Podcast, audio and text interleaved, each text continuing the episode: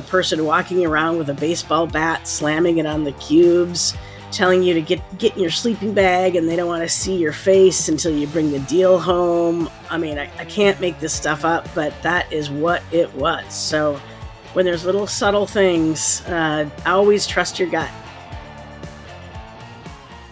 Hey, Andy, how's it going?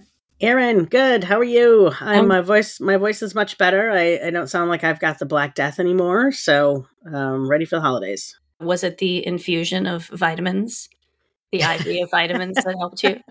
I How'd you did take. I did take one of those. Uh, I had an IV uh, come to my house, and let me tell you, that's uh, that's good stuff. I, I did feel better, and I did that because I knew I was traveling for the whole next week, the next week, and yeah, I think that helped. I'm going with it. Are you a flu shot person? I am 50 50 and I know I need to get my flu shot. I should be getting it every year and I sometimes don't. I'm overdue now. In fact, how about you? I did get one, and I'm a I'm a believer. I did get. I'm kind of I'm kind of an old lady in that I qualify for all of the vaccines because I have asthma. So I've gotten. There was a case of whooping cough at my kid's school, which I don't even know.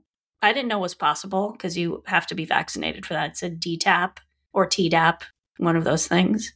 So some multiple kids and a teacher got whooping cough, which scared the pants off me. So I ran to CVS and got uh got a vaccine. My provider called it in.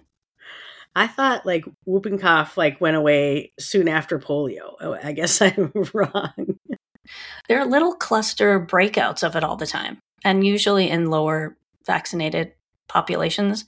If you want to know more, I'm happy to share. Your immunity wanes. You didn't ask, but I'm sharing anyway. Five to seven years. You need another. And most adults, unless you fall on a rusty nail, will never get a DTaP again. I don't think. So now I'm I'm, I'm boosted. I have that. I've got the flu shot.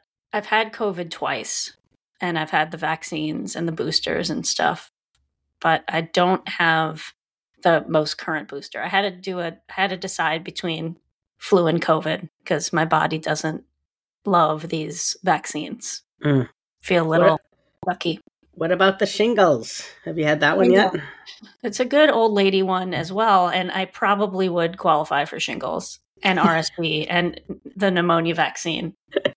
Maybe we should just make this about, you know, how many vaccines can you get in a single sitting?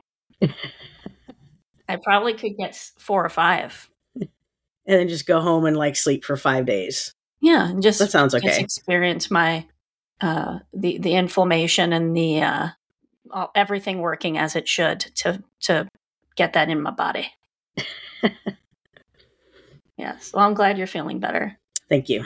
Andy, I have a good bad boss segment for you today. Bring it on. All right, here we go. Think you'll recognize this voice. If you don't, I'll tell you who it is. There was all of the criticism. There was advertisers leaving. We talked to Bob Iger I hope today. they stop. You hope Uh, don't advertise. you don't want them to advertise? No. What do you mean? If, if somebody's going to try to blackmail me with advertising, blackmail me with money, go f- yourself. Oof. Any guesses? I believe that is uh, Mr. Musk. Indeed. In a room full of advertisers and brand leaders, told everybody to go F themselves. Wow. Would you love to have him on your most important sales calls? Oh, uh, no, thank you. Mhm. I once had someone on a sales call in my very distant past tell the person on the other line that they were they were texting everybody saying you need to tell this person how lucky they are to have me join this call. I Oh, feel boy. like that's probably a, a million percent less dangerous than sitting in a room with Elon Musk in front of Bob Iger at Disney.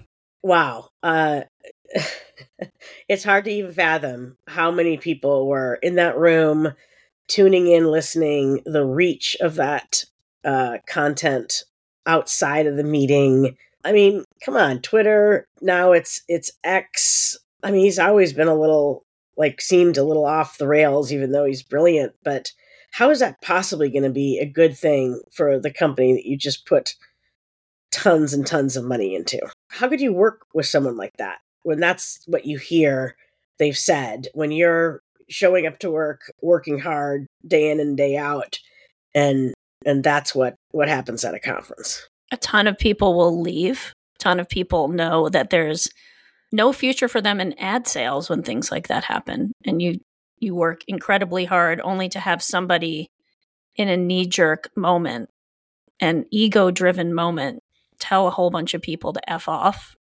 is not going to go well for him or for the platform. I cannot see X surviving without ad dollar support. And the cardinal sin is to create an environment that's unpredictable, that is unsafe and unfriendly for a brand. And he is the definition of somebody who is unpredictable and doesn't really give a hoot. So that all came from Disney or Bob Iger pulling Disney dollars from the platform, feeling that or stating that it wasn't the best environment, not a direct quote, but something to that extent for Disney. And his reaction to that was if you don't want to advertise, go F yourself. Oh, gosh. Uh, it's a platform that survives on that. I mean, uh, you know, every every dog has its day, as they say, and things like that and, and other other mounting things. I don't think people really appreciated the name change and, you know, he's a very polarizing individual, but sometimes people just get saturated and they just move on. I mean, there may not be a, a competitive platform today that people can just jump onto. There's there's certainly other platforms, but you know, uh, it might it just might kind of lose its luster, and people just will probably stop participating in it. I mean, then you've got had this amazing platform that just shrivels up and goes the way of what was it, MySpace? oh, MySpace. Remember, Tom was your friend your first friend. Wonder what Tom's doing now. I, it does, and it doesn't seem like Elon is everyone's friend. Tom could run X. X. Tom could be the CEO of X. Tom from MySpace. It shows you. It also just reveals even more how these billionaire megalomaniacs that want to buy and acquire these companies don't have the people skills or the business skills client facing skills to do the job. And he's an example of someone who is incredibly brilliant. Nobody would not say that the guy is a genius, but shouldn't be at the helm of the company in this way, where you're offending advertisers and you're are you so wealthy that you don't have any empathy for the thousands of people that will lose their jobs because of the comments that you make it won't impact him if X goes away, it's going to impact thousands of people that don't no longer have a job and, yeah. and, and need that job because of what's going on. He takes it personally that this money was pulled. It was supposedly about him supporting a tweet that was deemed anti-Semitic in in nature, and that was the, at the crux of the reasoning behind pulling the ad dollars. Again, if you have a platform where there's hate speech that's allowed to flow. I can't think of pharma brands that want to be seen alongside that. They pause advertising when there's congressional hearings happening about drug prices, let alone Elon Musk tweeting about his support of this tweet that went out. So I just can't see there any coming back from this if he is at the helm. And I'm sure he appointed the entire board who's not going to get rid of him because uh-huh. they're all friendlies to him. It's it's really not a good situation. Yeah, I mean, just unchecked power and has, has completely lost perspective. I mean, even if he was called out for the uh, supporting an anti-Semitic tweet, I mean, you would think every other person would take stock and be extremely apologetic and and act on that. But yet he doubles down and you know goes off the rails at a conference. I mean, that's yeah, I, I don't I don't see any of this really really ending well for X. X marks the spot. Some craziness has occurred. I know I was texting you while you were on your work trip, and I apologize for blowing up your phone. Someone must have shared this podcast with a g- large group. I've put it on LinkedIn. but that's really it. And you use LinkedIn, don't you? I do. I'm not prolific, but I do. Yeah. And every now and then you see things, and I see people's podcasts, and I've listened to people's podcasts, but it's kind of depending on where you are in the feed, you don't always see what's happening. So we went from, and I have a little dashboard where I can see how many people have listened to the podcast, how many people have downloaded it. We went from 300 unique listeners to now we've had more than 24,000 downloads of the podcast, which is kind of unbelievable if you think about it. That is. Um, there's, uh, you know, we spend so much of our lives at work, right? And after work, talking about work, and hopefully, this is this is helping folks be able to hear other real life stories and and be able to think about uh, some of these outcomes and and options uh, when they encounter them too. I hope so. That's uh, that's certainly one of the goals. I hope so too. I hope it's not because the Australian fart story went viral or you know it's something like that. But I still haven't been able to quite understand what happened. But I know from the questions and the stories that are being submitted that whether you have a real physical office that you're going to or it's a virtual work environment, or people aren't going to a traditional office at all and they're on Broadway. There are some really interesting stories coming in. And because of all those downloads, we got a ton. What it made me think about is people generally unhappy for one reason or another and looking for other opportunities. So now seems like a great time to to hit the pause button a little bit on the negativity of these stories, which we still want to hear. So keep keep them coming. But really to think about all these folks that are thinking about their next move, how to support them in an interview scenario. And it got me thinking a lot about the best interviews I've had, the worst interviews I've personally had, and some of the best advice that I've been given around interviewing people, especially in sales. So I wanted to take a quick minute and talk about interviewing as people are looking to the new year and want a new beginning.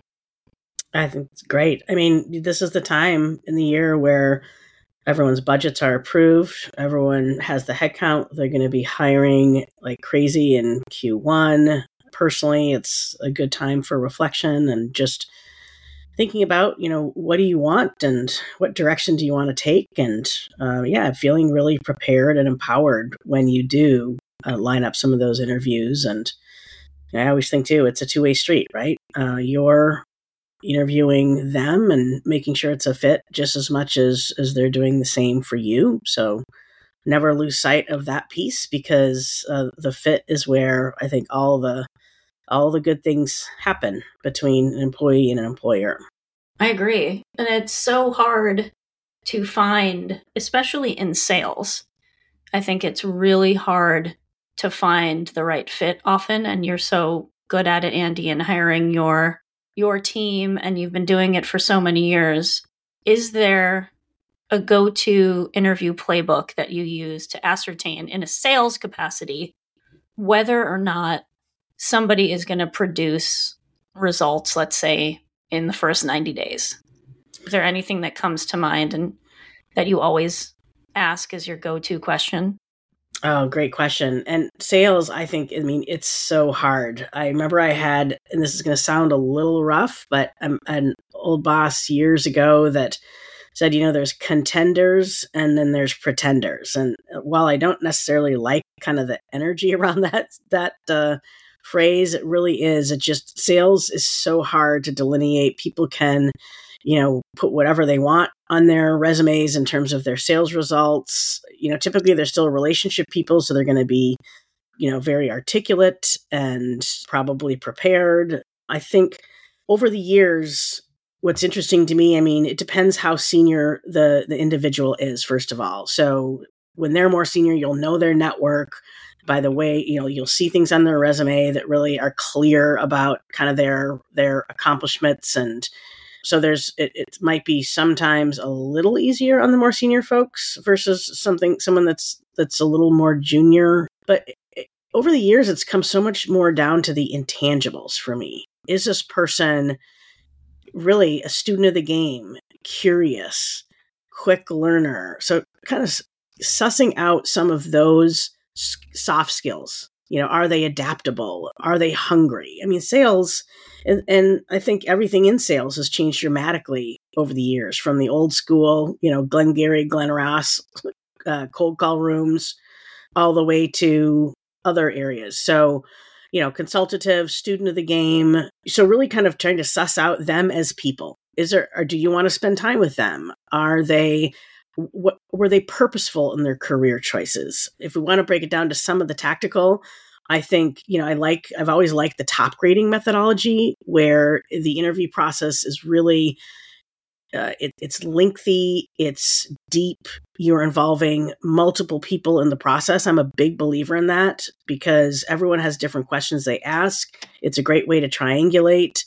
And i'm kind of speaking more from the interviewer but I think Topgrading is a really good place to start. It's a book I think that just came out with a, a, a new version not too long ago. And again, pieces of things, right? I'm not a textbook. I don't take a textbook approach, but there's just certain rigors that are are helpful in that. Just really in order to have a really qualitative and deep interview process. Really trying to assess culture fit. Culture fit has become much more important over the years, bi-directionally, as it should be and then really being able as the person interviewing to truly articulate the culture i'm not one of those people that just sings you know uh, sings a perfectly rosy song about the company. I mean, of course, everyone loves the company that they work with, but just really trying to help have the candidate understand uh, culture, have them feel comfortable asking you any questions, and really driving home that mutual fit is is really important in the process and giving them the and it's an opportunity for them to be able to speak to others in the company. And i always say it's an it's an open book. You can talk to anyone that works for me worked for me uh, any you'll talk to a number of people other people from leadership. So what i've learned is that and, and believe me i've made tons of mistakes. It's just i think the deeper you go and the more time you take and set the stage for what the process will be the the better the process will be. And i think it'll it'll self select to some points can't help but share one of my funny horror stories is a company way back when that I should have known. So for the candidates, pick up on the small things. You know, I went, I showed up bright eyed and bushy tailed earlier in my sales career, and you know, one of the other more senior reps was was happened to be at the desk, and he was like, "Yeah, who you here to see?" And I'm I'm here to see so and so, and he just looked me up and down, walked three steps, and said, hey so and so your girl's here. And you know i'm not i'm not from i'm from the midwest. Like i should have known right then and there that that was that's exactly what that should have been all i needed to see and hear. Not a oh hi nice to meet you and tell me about yourself and uh, the rest of the environment turned out to be exactly uh, what you'd expect and and i'll leave it at that. Final thought is you know what i'm not a fan of uh, sure have a couple people uh, maybe interviewing one person just if it's if it's a natural synergy. I am will never be a fan of the whole panel interview thing. I think that is so you know yesteryear big pharma that is no way to franchise a candidate get to know them and and move the needle on the interview process. So that's my personal take. I'd love to hear uh, hear your point of view. The panel is that where there are multiple people interviewing someone at once? Yes. Ugh, no, not a fan there. I have so many questions. I need to know this interview that you had that was horrible. Was it was it a pizza restaurant? Like what what what was it? I wish it was a giant hugely successful company. Wasn't to be Robert De Niro's assistant? Yeah, I, I, I mean, I wish I can. I mean, that may have been better, honestly. And no, and I didn't. I didn't heed the signs. I, I went and I worked there, and it was nothing but misogyny and strip bars and the person walking around with a baseball bat slamming it on the cubes telling you to get get in your sleeping bag and they don't want to see your face until you bring the deal home. I mean, I, I can't make this stuff up, but that is what it was. So when there's little subtle things, uh, always trust your gut. Uh, I think that's with anything in life. But thankfully, I think people like that have somehow need to try to hide that. I don't know how they do, but yeah, it's not. Uh, I don't think uh, if anyone runs into that today, we want to know. yeah, I can't even imagine. The baseball bat just did it for me. I, I had no idea it went that deep. Maybe not a subtle sign, right? Maybe a very obvious sign. Yet, too late. The, I was already there. yeah. The cultural fit piece is so key. I was lucky in that I always I think I'm more of a gut read on an interview when I'm interviewing someone. And I will share one of my worst interview stories that I personally, when I was being interviewed, what I said. But I had people around me. My SVP of sales would interview people and look for the skill set and look for the experience that we needed. So I was always probably last in line to ascertain the fit. And like you said, do I want to work with this person on a day to day basis? Will we connect. Will we have similar vision about what needs to be done. And the best advice I was ever given about interviewing was to ask the following question, which I have used in every single interview since I heard this advice. When you're with a candidate, to ask them to talk about without using a full name, just give me a first name. I'd love to know about a prior boss that you've had let's say your prior boss is named Julie, and I want to know three of her greatest strengths and three of her greatest weaknesses. And what comes out when you ask questions like that is fascinating because you learn so much about the candidate and how they work and what might whether or not they there be uh, they'd be coachable so there were so many times where we had candidates and somebody would say something about micromanaging, not trusting or giving this person enough space to do their job. You know, just little things like that where or they would need a lot of input and a lot of hand holding.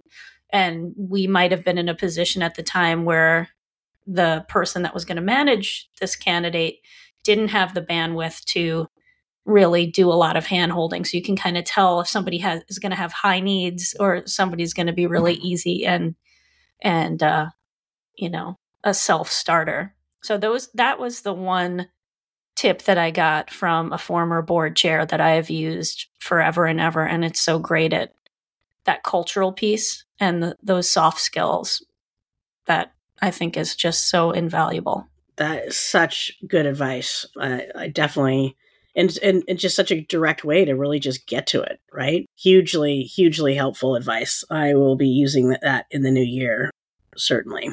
Yeah the one one candidate at one point said something like look i you know one of my former bosses her her greatest weaknesses was that she didn't get back to me uh, when i would email her it would take her a day. Or you know there was just this high needs request that was coming and the frustration told us that we were just not well equipped to deal with the candidate that needed that much input and that much immediate feedback. And so things like that can be really telling and helpful for your organization depending on where you are. It doesn't mean that they're not a, a, great candidate. It just means that maybe they're just not right for you for where you are in the moment. That's exactly right. I mean, a lot of companies are in a growth mode, very busy and yeah, it just may not be the the perfect little cookie cutter where everyone can get back to someone in a business day. Yeah. It just might not be able to happen. So yeah, they they could should probably find a different spot that maybe isn't isn't encountering that. My interview horror story was a long time ago. I was trying to get a job selling radio spots at a radio station and this was probably shortly after college or maybe even before I graduated from college. And I hadn't done a ton of interviewing outside of working at a coffee shop, which you came to that coffee shop, you know. you saw me making lattes, and I worked at a, a Y. I was a day camp counselor, one of the best jobs ever. And I remember calling my Jersey mom and telling her about this interview. And she, in the Ginny way that she has, was just like, you know, just be honest. You know, don't don't go over the top. Just tell it like it is and be yourself. You know, it's not it's, it's gonna go great, Bubby. You know.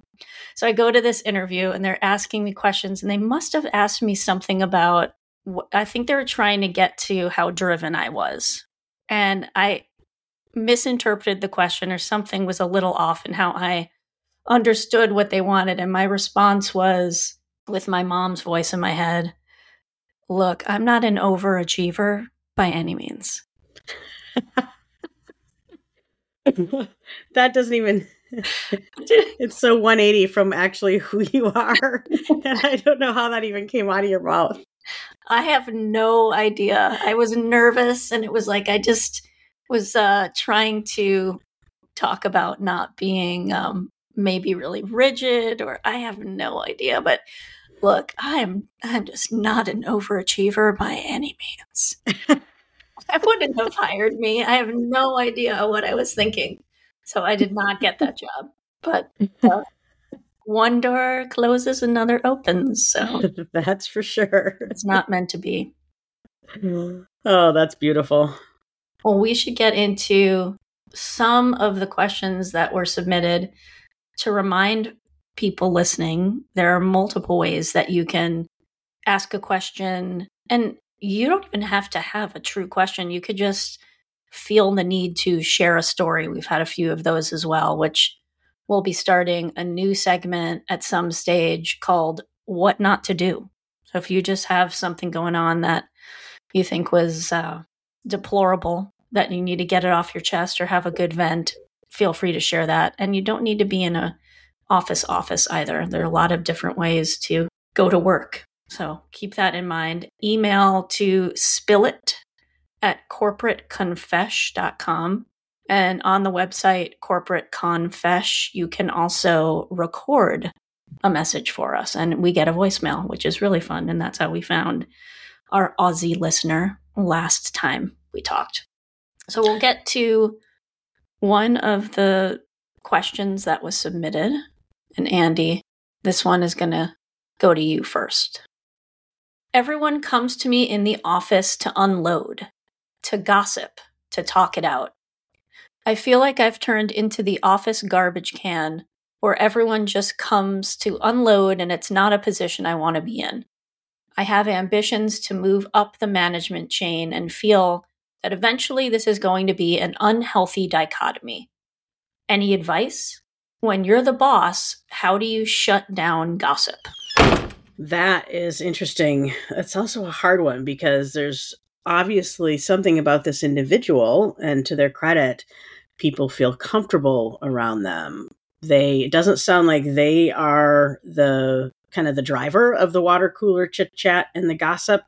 Feels like they're very clear that they see that this has kind of become uh, dynamic and they they don't want to be part of it and that they see how it could backfire eventually on them. And i agree. If somehow you're part of the we've probably all seen it part of the gossipy group or what have you it's it's it can be very career limiting. Management will see that and it's it's just not a place that you that you want to be especially if it's within the four walls of the office or you know gosh forbid don't put any of that on teams or email or anything like that. But but i think this is a, a good observation with this individual. So it sounds like they have relationships they are trusted people feel open. Those are all really great qualities.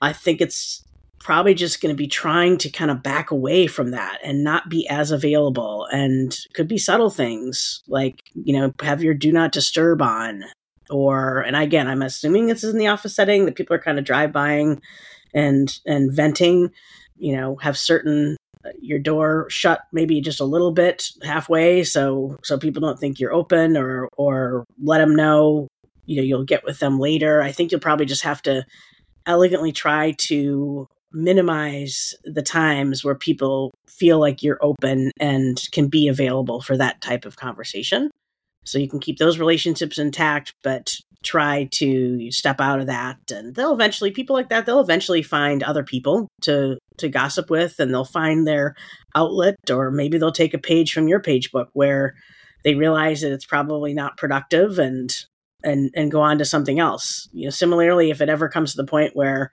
you know you need to there's a there's a conversation about it it could be just hey i i i really want to do a good job and i can i feel really distracted and it kind of tilts me off my axle and i've just always been a person that just wants to come to work and and work and get the job done and you know save that stuff for the for the happy hours or or what have you i just like to like to kind of put my head down and focus Yeah, maybe they could start giving horrible advice. or just, you know what? Sorry that you're having such a tough time, Larry. I got nothing. Yeah. I got nothing. I don't I I, don't know what to do about that. Because there must be some reason why this is this person is like you said the magnet for it. They're like the Oprah of the office. So there's the employees are getting some positive reinforcement or feedback, their valuable advice.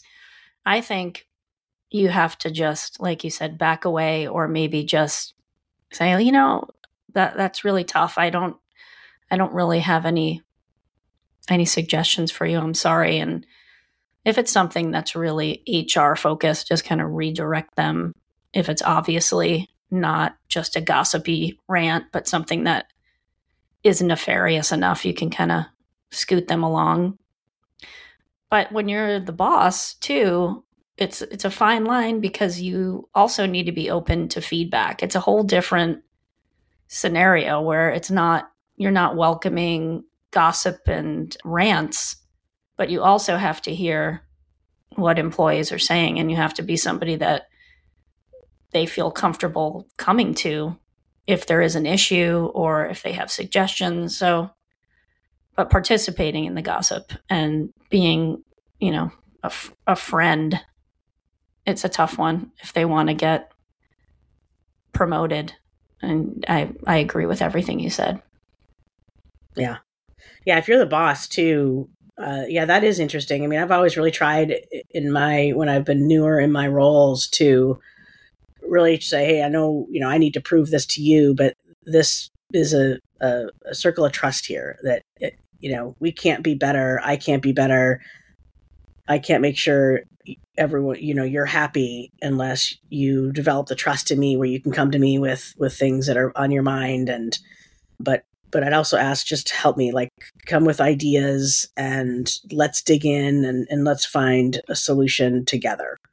So that's kind of a, a, message of, you know, you can't just come and, you know, unload, but let's figure it out. With that said, of course, yeah, some, you know, you want to create an environment where people can just vent and say, you know, I don't have all the answers, but this has really been on my mind and I'm going to keep thinking about it. Do you have any advice now so I can find a way to work through it? I mean, that's all very healthy, healthy dialogue. It, reminds me of what Yvette calls a compliment sandwich with our children, where I, I love that you want want to empower the person to come and share what's going on, but you also want them to come with a solution. You know, thank you so much for raising X, Y, and Z. What are ways that you feel we can improve when Maeve, you know, does something she's not supposed to do, whatever it is? I hear Yvette all the time. I love how creative you are, and it's so fantastic to see all of this artwork. I would love it if you didn't paint the table.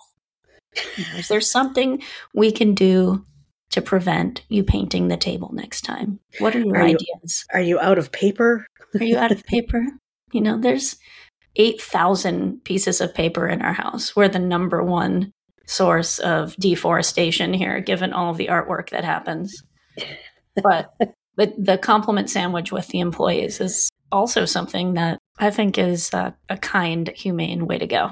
Completely using that compliment sandwich. That I can remember. I, I love sandwiches, and that's just darn good advice. Excellent.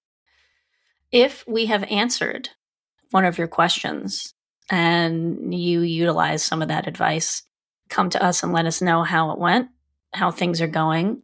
And with our interview piece, if you have some pro tips and the best questions that you've ever used in an interview or horror story interview process or any sort of advice around interviewing and trying to land that job for 2024, please share those with us and we'll do a follow up segment on interviewing. And we're going to bring in a special guest who focuses on recruiting and hiring and is far better at, uh, uh, more educated on this topic than us. So keep them coming. Yeah. Thanks, everyone. Thanks for listening. Thank you. We will talk again next week. We're going to do it every week. Every week. Woo. Stay healthy, Andy. Thank you. You too. All right.